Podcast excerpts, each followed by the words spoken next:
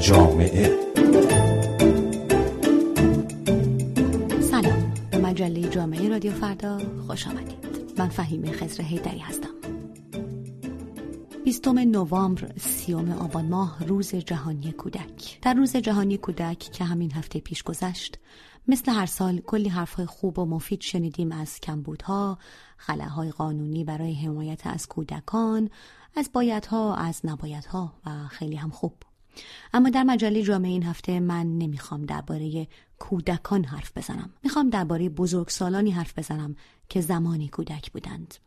ما چه چیزهایی را از کودکی با خودمان حمل می‌کنیم؟ آیا کوله‌باری که از جهان بی‌پناه و معصوم کودکی به جهان بزرگسالی آورده ایم کوله‌بار سلامتی است؟ چیزهایی هست درباره کودکی، درباره رابطه من و شمای بزرگسال و مخصوصاً شمای پدر و مادر با کودکان که اغلب درباره‌شان کمتر حرف می‌زنیم. چیزهای خیلی مهمی هم هستند، اما اغلب و از آنجا که به عادتهای زندگی گذران روزمره نزدیکند فراموش می‌کنیم که چقدر در آینده و بزرگسالی بچه‌ها نقش دارند و تا چه حد می‌توانند همه زندگی آنها را برای همیشه تحت تأثیر قرار دهند. مثلا ما همیشه درباره اخلاق پسندیده احترام به پدر و مادر شنیده ایم. احترام به پدر و مادر از واجبات است. اما درباره احترام به کودک چقدر حرف زده ایم؟ نه محبت یا عشق ورزیدن یا همه زندگی خود را وقف کودک کردن، درباره اینها حرف نمیزنم. از احترام سخن میگویم. مریم میرزا، روزنامه نگار. در جهان امروز، در روز جهانی کودک، چیزی که شاید خیلی مهم باشه که بهش فکر بکنیم اینه که ما چقدر برای کودکانمون در هر سنی که هستن و با توجه به سنی که هستن احترام قائل هستیم و چقدر احترام توی رابطه ما با کودک در هر سنی که هست نقش بازی میکنه. این احترام به خصوص ریشش از اینجا میاد که ما کودک رو اول از همه یک فرد مستقل در نظر بگیریم در هر سنی که هست و برای فردیتش احترام قائل باشیم و باور داشته باشیم که این کودک حتی اگر آن خیلی خردسال هستش در آینده همه رفتارهای ما رو به خاطر داره. اگر هم به خاطر نداشته باشه روی زندگیش کاملا تاثیر میذاره، حتی همه اتفاقاتی در خردسالی در بر اثر رفتارهای ما براش در واقع اتفاق افتاده. و بین قائل بودن احترام برای کودک و تن دادن بیچون و چرا به همه خواسته های او البته که تفاوت است. هیچ مقایرتی هم با این نداره که اگر که ما احترام به کودک میذاریم بنابراین مراقبتمون چی میشه، یعنی مثلا اگه احترام به فردیتمون میذاریم بنابراین اون قوانینی که قرار وضع کنیم برای اینکه مثلا مراقب کودک باشیم، مثلا اینکه بچه چه ساعتی میره بیرون چه ساعتی میاد، همه اینها هیچ مقایرتی با اونها نداره. هیچ مقایرتی با این نداره که حتی ما یه زمانهای خسته ایم حتی به عنوان مادر کودک و نمیتونیم واقعا بهش عشق و علاقه زیادی در اون لحظه بدیم. احترام یک چارچوبی تعیین میکنه برای همه این رفتارها. احترام یک چارچوبی تعیین میکنه برای شیوه مراقبت. احترام یک چارچوبی تعیین میکنه برای حتی شیوه عشق ورزی به فرزندمون. از بسیاری از خانواده‌های ایرانی هنوز گزارش‌های درباره تنبیه بدنی بچه‌ها می‌رسد.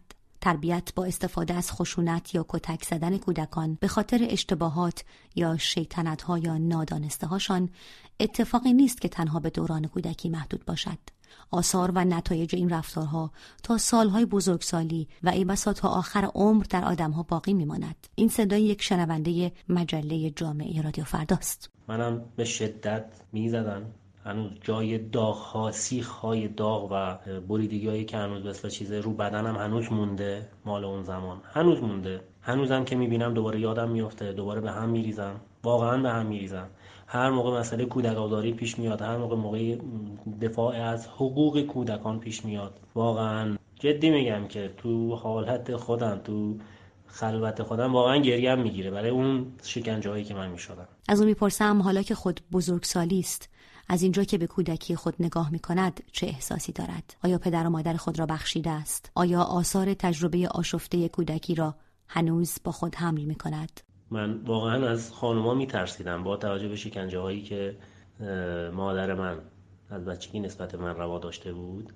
واقعا می‌ترسیدم. پدر من سال 82 فوت شدن، مادرم سال 89. من مراسم خیلی خوبی براشون گرفتم موقعی که من گفتم اون موقعی که داری دفنش میکنی میگفتن که حلالش بکن. گفتم نه، امکان نداره حلالش بکنم. من براشون مراسم میگیرم، بهشونم خیلی خیلی احترام میذارم، خیلی هم برای من قابل احترامن، ولی حلالش نمیکنم، چون ایشون با عقل با خرد خودشون اومدن این زندگی رو برای من ساختن. من بچه بودم، من بچه ایشون بودم، من که به زور تو شکمشون نرفتم، من که خودم بهشون تحمیل نکردم.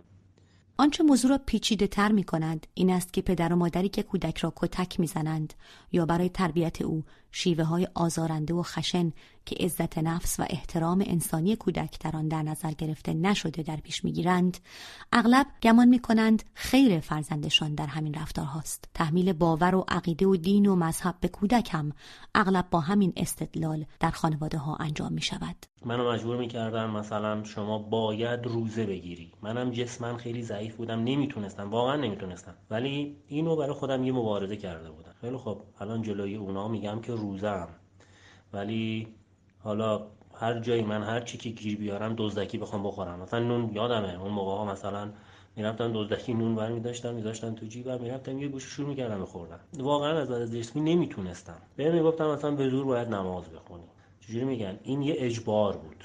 مریم میرزا، روزنامه‌نگار در دویچه وله فارسی. وقتی که ما مذهب یا اعتقاد دینی خودمون رو برای کودکمون هم در نظر میگیریم، مثلا میگیم خب ما به خدا اعتقاد داریم و این شانس رو نمیدیم که کودک ما فردی متفاوت از ما در نظر گرفته باشه که میتونه تجربه زندگی خودش رو کسب کنه و طبق آموزش‌ها یا تجاربی که و تفکراتی که داره در آینده انتخاب کنه، یا همین مثلا در نوجوانی انتخاب کنه که در واقع به چه چیزی اعتقاد داره یا نداره. اینجاست که از شکیب نصرالله، روانشناس از دانشگاه مکیل کانادا، میخواهم خطاب به بزرگسالانی که به هر دلیل کودکی نافرجام و ناآرامی را سپری کرده‌اند صحبت کند.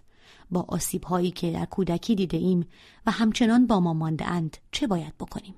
یه موقع‌هایی میشه که یه چیزایی، رفتارهایی یا آزارهایی هست که شما در کودکیتون بوده، حالا در نوجوانی مثلا در خیلی زمان گذشته‌ای بوده و این انقدر اذیتتون کرده و نمیتونیدن ببخشیدش و در بزرگسالی هم به اصطلاح گریبانتون رو گرفته، یعنی یادتون هست، حسش هم بده و مونده. اینا موارد یه مقدار سخت‌تری هستن و بهتره که شما با یه متخصص صحبت بکنید.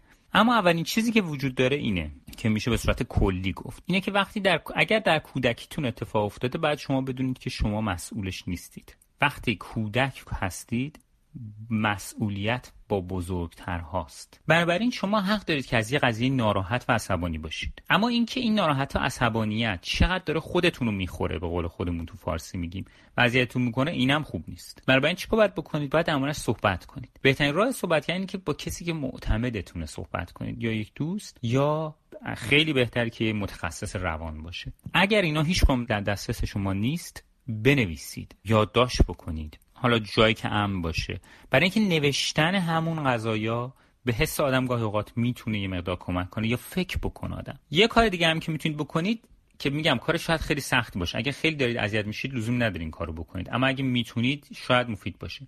ببینید از دید اطرافیان یا دید اون کسی که این کارو کرده یا از دید خودتون انگار از بیرون دارید میبینید. سعی کنید وقایع رو دوباره بنویسید یا مرور کنید، برای اینکه یه دید متفاوتی پیدا بکنید. ولی میگم فقط اینا در شرایطی که شما بتونید انقدر اذیت نشده باشید که اصلا نتونید تحمل بکنید قضیه رو. شاید روز جهانی کودک امسال تلنگر کوچکی باشد به همه ما. روز جهانی امسال شاید بد نباشه که یک مقداری دوباره به این فکر کنیم که ما چقدر به کودک احترام میذاریم و چقدر این احترام توی روابط ما با کودک، توی صحبت کردن اون با اون، توی مقرراتی که تعیین میکنیم براش، توی چیزایی که براش به عنوان خوب یا بد در نظر میگیریم، حتی توی آرزوهامون برای آینده، چقدر این احترام به کودک نقش داره.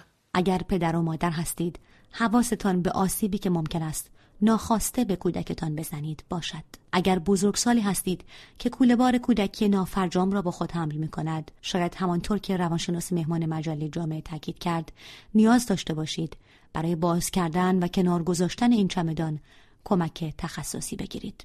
روز جهانی کودک فرصت خوب و دوباره است برای فکر کردن و تجدید نظر درباره رفتاری که به عنوان بزرگسال با کودکان داریم. مرسی که با من فهیمه خضری در این هفته هم در مجله جامعه رادیو فردا همراه بودید. خدا نگهدار.